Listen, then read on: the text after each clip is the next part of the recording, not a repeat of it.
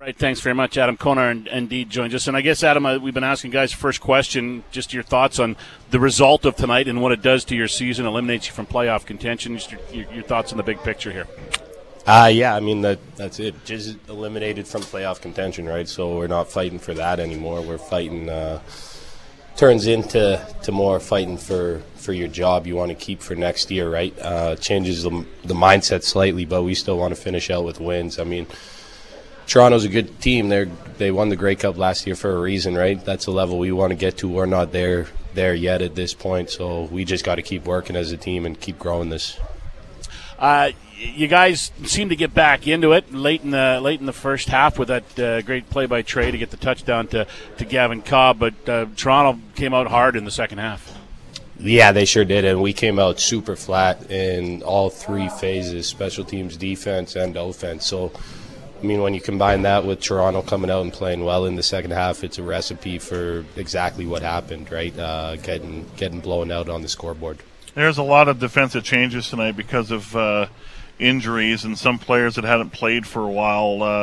How do you think everyone kind of performed, and did that kind of factor into some maybe, some bust and maybe some indecision and some things that we saw? Because the chunk plays really seemed to hurt the defense tonight. Yeah, I mean, sure, you could say that, but I mean, injuries happen to every team, right? Mm-hmm. So you got to be able to adjust to those. I mean, I wouldn't chalk it up to that at all. It's just about being disciplined on defense, just doing your job every single play. And, I mean, in a game like that, you can't say anybody played well or really had a good game, right, when you get blown out like that, especially in the second half when the defense really needs to step up, and we didn't. So as a unit, we had a poor second half and definitely got to bounce back.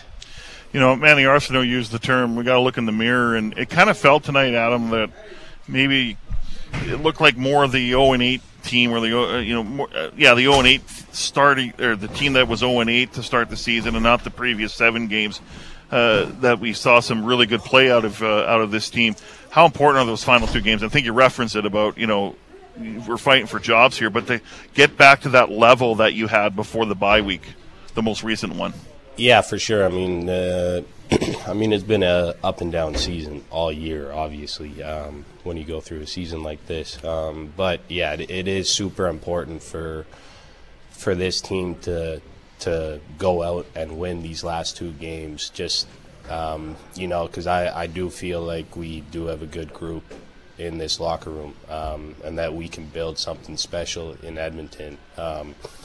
And I want to keep it that way. So we really got to go out and work these last 2 weeks to get these 2 wins, just to feel a little bit better. Obviously, you don't feel good at all missing the playoffs, but feel a little bit better that you're building something going into next year.